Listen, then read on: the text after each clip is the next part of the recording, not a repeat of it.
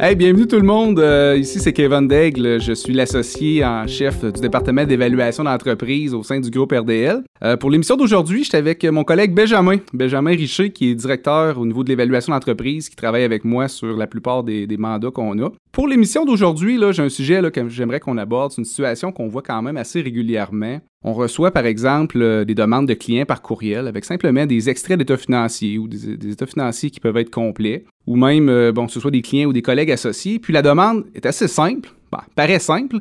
Peux-tu me dire combien ça vaut juste en regardant les états financiers vite fait? Moi, ça me crée certains problèmes. Je sais pas, toi, Benjamin, si c'est une situation que tu vis, puis qu'est-ce que tu en penses de cette situation-là? Bien, c'est une situation qui est très courante, puis Honnêtement, c'est vrai qu'on utilise les états financiers, il faut le regarder. On évalue une entreprise en fonction de la rentabilité qu'elle va générer. Mais c'est vraiment difficile pour nous d'émettre une opinion ou euh, juste un feeling sur combien qu'elle vaut parce que deux entreprises qui vont générer peut-être le même niveau de profit peuvent avoir des valeurs complètement différentes. Peux-tu expliquer pourquoi? si je regarde une entreprise, puis l'entreprise, ça fait par exemple quatre années qu'elle fait, euh, disons par exemple, 300 000 de profit.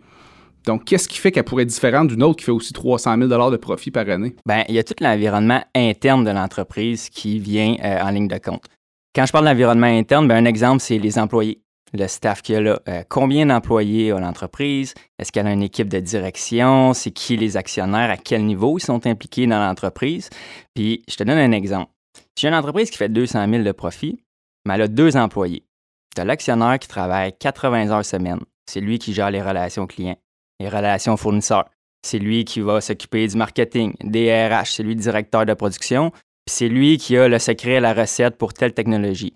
Mais là, à ce moment-là, mon niveau de profit tombe très risqué parce que la société est dépendante envers cet actionnaire-là. Si jamais il lui arrive quelque chose où il part, bien là, à ce moment-là, l'entreprise roule carré pas mal. Je pense que là, ici, tu touches un concept qui est très intéressant. Dans le fond, il faut revenir un peu à la base tu me corrigeras si jamais tu veux ajouter quelques points, c'est que la valeur d'une entreprise, c'est oui le profit qu'on fait ou qu'on a fait plutôt, mais c'est surtout aussi le niveau de risque et sa capacité à le maintenir dans le futur.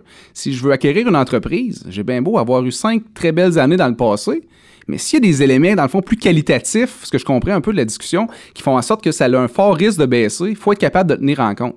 D'où le point que c'est difficile à, regarder au niveau seulement des états financiers si on n'a pas la compréhension. Donc, je reviens un peu à la demande qu'on a régulièrement de simplement regarder les états financiers sur papier, tu me parles de l'environnement interne, mais ce serait quoi dans le fond, pour continuer dans ce sens-là, les questions que tu aimerais euh, poser peut-être à l'actionnaire ou au propriétaire pour faire l'évaluation de la compagnie? Bien, à ce moment-là, on va valider avec lui.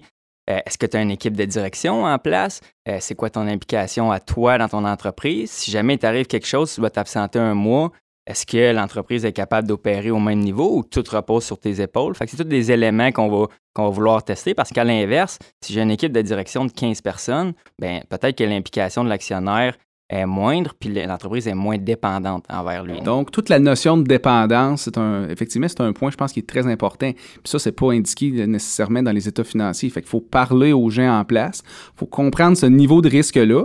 Ça, c'est au niveau de l'environnement interne. As-tu d'autres éléments au niveau de l'environnement interne que tu aimes questionner régulièrement lorsque tu parles aux entrepreneurs? Il y en a plusieurs. Un qui va revenir souvent, c'est au niveau de la clientèle. On ne le voit pas nécessairement dans les états financiers, on voit juste le chiffre de vente, mais c'est qui tes clients? Tu n'as combien? Est-ce que tu as un client qui représente 90% de tes ventes ou c'est plusieurs clients à coût de 2-3% Puis là où ça vient important, c'est que si j'ai un client qui est à 90% de mes ventes, puis que je le perds demain matin, bien là, le 200 000 de profit que je faisais à chaque année, est pas mal plus risqué, pas mal plus incertain, parce que si je perds mon client, je n'ai plus de profit. Donc, le passé n'est pas nécessairement garant du futur pour ces éléments-là. Fait que ça, c'est un peu même au niveau de l'environnement externe. Donc, on a parlé des clients, on a parlé euh, du management, excusez le, terme peut-être anglais, l'équipe de direction plutôt. Est-ce qu'il y a d'autres éléments au niveau externe que tu aimes questionner, que ça vient assez rapidement dans, tes, dans les éléments que tu soulèves auprès du client? Bien, c'est sûr que le secteur, on se doit de l'analyser, puis ça fait partie des premières questions, les premiers thèmes qu'on va aborder avec l'actionnaire. Nous, on a une connaissance du secteur, on va utiliser les informations que l'actionnaire a pour peaufiner notre connaissance. Puis ce qu'on veut savoir, mais c'est quoi ton secteur? Est-ce que tu es en croissance? Est-ce que tu es en décroissance? Est-ce qu'il y a ce qu'on appelle des barrières à l'entrée? Peux-tu peut-être définir ce terme-là là, pour. Euh, Barrière à l'entrée, c'est est-ce que c'est difficile pour les concurrents d'arriver sur le marché puis de pénétrer ce marché-là? Ou si c'est ultra facile? Je te donne un exemple. Si toi, tu es dans la euh, réalité virtuelle, mais c'est pas n'importe qui qui peut se partir une entreprise de ça. Ça prend des connaissances, ça va prendre la technologie. Donc, le nombre de concurrents va être limité. C'est plus dur de te faire voler tes parts de marché. Alors que si tu es dans un secteur plus commun comme euh, la rénovation, quelque chose comme ça, la restauration, ben là, il y a moins de barrières à l'entrée, il y a plus de joueurs qui peuvent arriver sur le marché dans une année, puis ainsi voler tes parts de marché. Moi, ce que, j'aime regarder aussi avec les barrières à l'entrée, c'est oui, il y a la possibilité pour un concurrent d'entrer dans le marché, mais il y a aussi, est-ce que tu contrôles tes, tes intrants, le coût de tes intrants, est-ce que tu contrôles tes prix de vente ou tu es fortement influencé par euh, les aléas du marché? Donc ça, c'est un élément.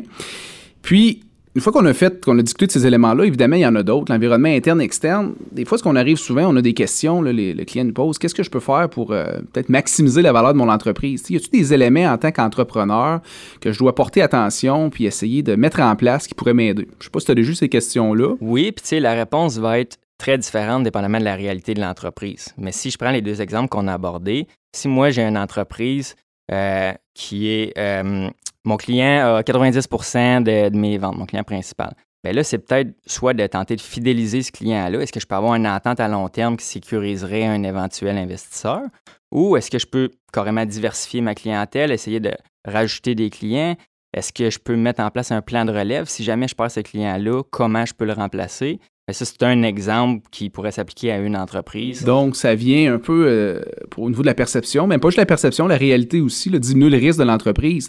Donc, dans la valorisation, ben, ça va aider la valorisation ou ça va en tout cas du moins sécuriser le, flux monétaire avec lequel on travaille au niveau de l'évaluation. C'est un élément que des fois les entrepreneurs peuvent essayer de travailler dans le cas qu'ils veulent maximiser la valeur de leur entreprise. Peut-être l'autre élément que j'ajouterais aussi, euh, des fois, on a un entrepreneur qui est seul, qui est 100% actionnaire, puis il se demande s'il doit intégrer des employés dans son équipe de direction. Donc, fidéliser des employés. Ben, je ne sais pas ce que tu en penses par rapport à ça. Moi, je pense que c'est assez avantageux, même s'il doit réduire sa participation. Exactement, parce que là, tu viens, comme tu l'as dit, fidéliser tes employés clés qui vont éventuellement devenir actionnaires. Donc là, il y a moins de risques que ces employés-là partent chez le concurrent ou se trouvent un autre job ailleurs. Donc, tu fidélises tes employés puis tu sécurises le niveau de rentabilité que tu as dans ton entreprise. C'est plus attrayant pour un investisseur le jour où tu veux vendre, par exemple. Donc, des ententes signées avec les clients, ça peut être même avec des fournisseurs au niveau de l'approvisionnement, essayer de fidéliser pour retenir la rétention des employés. C'est tous des éléments qui vont pouvoir, entre autres, maximiser la valeur. C'est tous des éléments aussi, là, si je résume un peu, qu'on ne peut pas nécessairement les détecter à la simple lecture des états financiers. Donc, quand on veut faire une évaluation, il faut aller plus loin que les simples chiffres. Il faut se poser des questions sur le capital humain, la clientèle, les fournisseurs, la direction.